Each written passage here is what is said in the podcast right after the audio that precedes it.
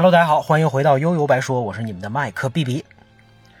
长江后浪推前浪，前浪死在沙滩上啊！这句话咱们从从小到大不知道听了多少遍啊，而且基本上都是从长辈嘴里用略带自我调侃的口气说出来的，很少听到年轻人自己说自己是后浪要把你给拍死的，对吧？那可是谁能想到啊，在二零二零年的五四青年节，后浪这个词儿竟然破圈而出，从群情激昂到剧情反转啊，这波节奏带的可以。当然，咱们重点不在这儿啊！看到前浪后浪这个说法，我一下就想起了一部描述前浪不停往前推，可是后浪宁死也不挪窝，反而把前浪给拍死的故事啊！这就是日剧的一代经典《华丽一族》，又叫《浮华世家》。那《华丽一族》呢，是日本 TBS 电视台在两千零七年啊播放的电视连连呃电视连续剧。那这部剧呢，由山崎丰子同名小说改编，我自己也有这部小说啊，上下册巨厚。由这个福泽克雄执导，卡斯阵容十分强大，包括正当年的木村拓哉、老戏骨北大陆新野啊，那时候他就演银行行长啊。这个风韵犹存的铃木京香，还有那时那时候的小鲜肉成功宽贵，反正等等一众实力派演员吧。那《华丽一族》呢，是一部以这个1966年到1968年左右啊，这个金融重组为背景，讲述了财阀家族当中父子之间的纠纷、野心、爱恨情仇等等的故事。那关于当时背景啊，咱还是得先多说几句。一九六零年啊，到七十七十年代初是日本二战之后经济高速发展的阶段啊。你看东京奥运会刚在一九六四年开完，这一九七零年又要迎来大阪世博会，那中间的一九六八年还是明治维新一百一百年啊。你看一个国家短时间内大事不断，就说明正是蒸蒸日上的好时候。日本也超越西德，一举成为仅次于美国的第二大经济体，创造了奇迹。啊，大家这个可以想想想吧，咱们当时加入 WTO、北京奥运会、上海世博会，哎，这个六十年大庆那段日子啊，是不是也有点群情亢奋啊？中国人民真的站起来了。就是在这样的背景下，日本成为了金钱的热土，外国资本纷纷要来恰饭了。那为了对抗外国势力，顺便扳一扳日本经济业的歪风邪气啊，当然估计也能给他们自己捞不少好处啊。这大藏省决定开启金融重组计划。这金融重组这词儿你听着挺高大上，咱们可以简单粗暴的理解为银行合并啊，比如把十多家银行合并成四家都市银行，那结果肯定有喜有悲，对吧？过程当中那就肯定就是八仙过海，各显神通，使出浑身浑身解数，确保被吞并的不是自己。而故事的主人公呢，也就是当时的财阀之一万表家族。万表家族啊，在当时坐拥阪神银行、腕表不动产、腕表特殊钢等等大型企业，啊，那在经历了经历了爷爷辈腕表境界的开拓之后，现任家长啊，腕表大介又把事业推上了一个新高度。这剧里开篇就给我们展现了一个这个腕表大介不苟言笑、有威严、死板甚至刻薄的中年老板形象。那每年元旦呢，腕表一家都会在固定的豪华酒店举办晚宴庆祝新年。可是今年啊，直到大家一起举杯的时候，大介的儿子腕表铁平才姗姗来迟。就像他的名字一样，铁平在现在是这个腕表特殊钢的负责人啊。身为富三代，还年少有为啊。虽然是新年，但依然奋斗在工作第一线，谈合作、盯生产、打铁这件事儿啊，已经深深刻在了他这个心里。虽然大家都为铁平的迟到说情啊，虽然铁平真的是忙工作去了，可是大介还明显不高兴啊！大过年的，别人都 OK，怎么就你那么特殊啊？举杯之后，大家开始闲聊啊。那当然，大户人家闲聊处处是玄机呀，没没经过耳濡目染的熏陶，一般人玩不转。而且在饭桌上，观众对这个大家庭成员之间之之间的关系就有了一个大概的认识。你比如万表大界主位的两侧分别坐的是夫人和女管家。啊，这就奇怪了。按说管家是打工的呀，一般来说不不但不能坐这个位置，桌子可能都不让上。可人家不但上桌了，还就坐主人主人旁边，而且说话口气俨然她才是这家的女主人啊。反倒是正妻唯唯诺诺，一言不发。看到这儿，咱们想也不用想，这肯定跟老爷睡了呗。而且卖身之后地位越来越高，风头不不但这个凌驾于正妻之上，而且还毫不掩饰自己的锋芒。这么猜肯定是正常啊。可是咱们谁也没想到，这万表大计还能更混蛋。人家玩的是一个卧室三张床，你受了吗？咱们再看看其他人啊，这铁平还有个弟弟银平啊，他看上去明显就佛系很多，也没什么特别的想法，反正就有这么个爸爸嘛，也差不到哪儿去。那大介的女婿是大藏省的官员，一看就精于算计。俩人聊天啊，三句不离工作，明摆着就是赤裸裸的政治联姻。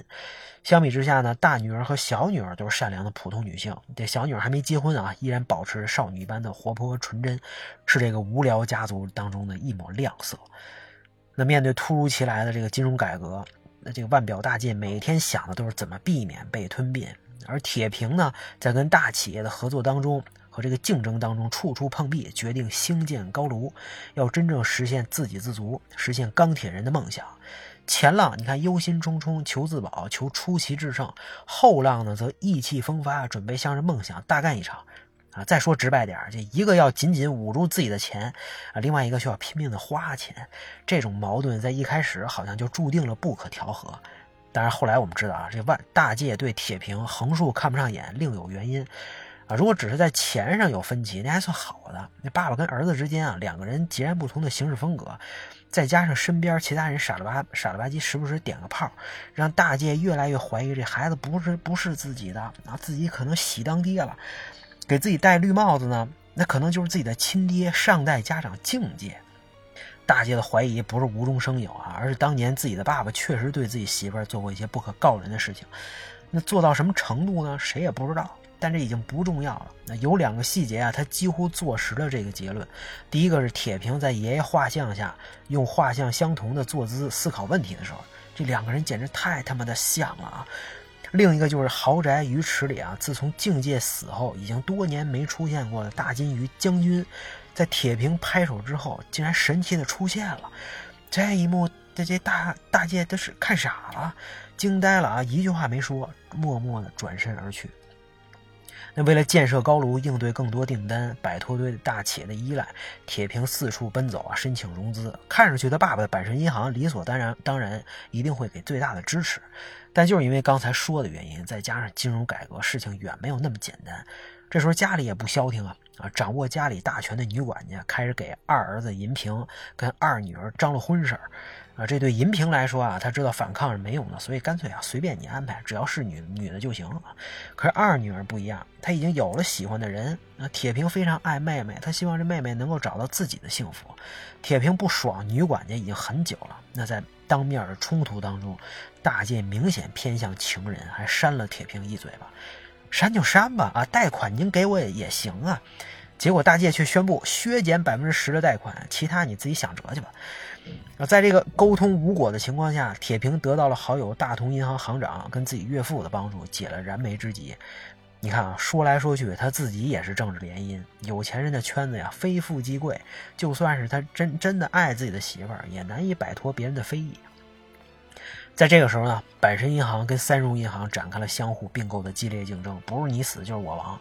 关键时刻，万表大介拿到了三荣银行在政治现金上的黑历史，可是没想到接受政治现金的竟然是铁平，竟然是铁平的岳父，是自己的亲家啊！这你下一届首相的热门人选，好不容易有一黑料还不能用，这他妈这不给自己添堵吗？啊，真的就不能用吗？对不对？难道就不能偶偶尔出卖一下自己的亲家吗？反正以后找个临时工顶包呗。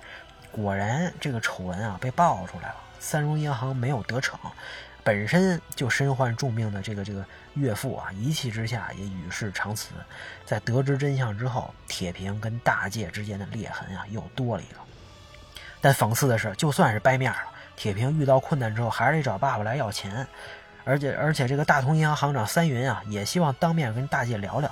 虽然他愿意为铁平的领导力和才能下赌注，可是也需要了解主力贷款银行到底什么态度啊。可他还是图羊图森破，这不但加速了铁平和大介的决裂，也造成了自己的悲剧。在他们俩，在他和这个腕表腕表大介的沟通当中，大介明显更有城府。他一看铁平跟大同银行关系不错呀，不如顺水推舟，利用大同银行对铁平的信任，玩他一票，啊，干脆借这个机会吞并大同银行。他表示啊，自己追加二十亿二十亿的贷款，恳请大同银行也不遗余力的要支持儿子。啊，大介这段啊，打算以小博大的刻画，简直是演技炸裂。表面上父子和好，暗地里却一边利用大同银行内部的派系斗争搞事情，一边安排帝国制铁停止向阪神特殊钢提供原材料，迫使铁平啊冒着风险突击建设高炉。大介赌赢了。彷徨的铁平呢，跟不离不弃的妻子在一起看夜景，这本来是非常温情的一幕。可是随着一声爆炸的巨响，铁平的梦想飞灰烟灭。弟弟弟银平痛苦的嘶吼，啊，大介却露出了难以名状的笑容。这个爸爸太可怕了。铁平这边只要一拉胯，全力支持铁平的大同银行也跟着完蛋。啊，再加上大介跟大同银行的专务里应外合，互相勾结，终于给了大同银行最后一击。那在贷款银行追究责任的会议上，铁平才知道，合着爸爸这二十亿压根儿就没到账。呃，事情发展到这儿啊，铁平基本上算是走投无路了。别说梦想，公司都都要倒闭了。铁平一怒之下，把这卑鄙无耻下流的大介。亲爸爸告上了法庭啊！可是面对老谋深算的大介，咱也能想象到会是什么后果。这帝国钢铁直接把腕表特殊钢收购了啊，包括铁平在内的高管几乎全部被裁，官司最后当然也是不了了之。那在铁平和大介的博弈当中，铁平的弟弟银平目睹了全部过程啊，他原本随遇而安，不争不争不抢，你怎么安排就怎么来呗。作为大介心中真正的接班人，他一直很尊敬父亲，并且追随左右。可是不断发生的事情啊，让他逐渐认清了他爸爸的真面目，而且十分羡慕怀揣梦想、勤奋努力的哥哥。他虽然饱受煎熬，却没有勇气，也不可能用行动反抗爸爸的所作所为。他能做的呀，可能除了这个认自己媳妇酗酒流产，可能就把真相都告诉铁平吧。高炉爆炸的那一刻，他就也已经死心了。最后呢，在跟爸爸较量的结果，就是铁平完败。还搭上一个大同银行好友三云和自己的岳父，啊，他知道自己的出生就是个错误，他多么希望只出出生在一个普通家庭，对吧？心灰意冷之下，那在经常和爷爷打猎的山上，他对着自己扣响了扳机。万表大介呢，如愿以偿地吞并了大同银行，新成立的银行一举成为日本第三大银行。可谁曾想，就在他刚走走向人生巅峰的时候，他自己也被财务部盯上了。新成立的银行啊，成为了下一个被吞并的目标。机关算尽的这女婿早就决定效仿老丈人的做法，对吧？跑到这个财务部主子那儿表忠心去了。在得知铁平自杀的消息之后，大介在他的死亡证明上也知道他的真实血型。原来之前的血型啊是给搞错了，铁平就是大介的亲生儿子。这个事实让全家人如五雷轰顶。看着铁平的遗容，大介颤抖着，老泪纵横。在父子最后见面的那场戏当中啊，导演故意安排两个人的这个脸互相切换，而且几乎充满了整个屏幕。这对演技有着非常变态的苛求，一点细节都看得清清楚楚。木村拓哉呢，跟北大陆新野也毫无保留的飙戏，真的非常精彩。对铁平来说啊，这么拼命拼命努力走到现在，除了与生俱来的性格、才华和对钢铁的热爱之外，最重要的理由可能就是想得到爸爸的认可。啊，他他能感觉到自己在大姐心中，在这在这个家有非常尴尬的地位，情商再低也能看得出来。但脸皮没撕破之前，谁都不能往最坏的方面想。可是没想到大介真的就这么心狠手辣，不惜毁了自己的努力，毁了自己的朋友跟老丈人，也要达到他自己的目的。他的愤怒、委屈、不甘、绝望，他不理解为什么大介做的那么绝。你一把年纪，难道不知道什么叫羞耻吗？可对于大介来说，你铁平觉得委屈，我对吧？觉得我是个十恶不赦、这个阴险狡诈、卧室里有三张床的老流氓。可可我这么倒霉，我又能跟谁说呢？养了这么多年的孩子，是不是我的我都不知道。自己的混蛋爸爸对自己媳妇儿竟然做了这种省略一万字的事儿。每当想到这儿，我都心如刀绞。我能怎么办？我也很痛苦啊！我知道这件事儿不是你的错。那长这么大，你肯定也很痛苦。你要真是我儿子，这些事儿肯定不会发生。但既然现实就是这么残酷，不是你死就是我活，那这可能就是你和我，这就是咱们爷儿俩背负的宿命吧。话都说到这个份儿上了，铁平也无言以对啊。这么看，大姐不但没错，还有理了呗。啊，父子之间的对决彻底变成了不能谈感情的 PK，赢了就赢了，输了就输了，跟道理、逻辑、伦理、正义、邪恶都没关系，这就是命，就是作孽。那除了了结自己的生命，他找不到任何办法来对抗自己的命运。你看钱浪就这么被拍死在了沙滩上，这充分说明啊，老一辈在硬实力上具有碾压优势啊！我不给你不能抢，而且我还就是不给。当然，华丽一族呢，并没有给咱们一个和谐的结尾。虽然残酷的真相似乎让大界有了那么一点蜕变，但现实和生意不给你改过自新、展现人格的机会啊！他自己再怎么腾云驾雾，无非也是一枚棋子儿啊！别人的败局呢，早晚会降临到自己头上。最后，女婿对他那视而不见的鬼魅般的笑容，就说明了一切。华丽一族呢，我一共看过三遍啊，二零二一版也追完了。第一次看这部剧的时候，我自己绝对也算是后浪，我完全是带入了铁平和银平这两个角色。而最近看的这次，我有时候竟然开始带入大界了，这简直太太可怕了。十多年过去，每个人都在变，我们也就是在这一天一天当中，学会用不同的角度去看一件事儿吧。最后呢？祝所有后浪成功，祝所有前浪幸福。华丽一族，今天我们就聊到这儿吧，大家拜拜。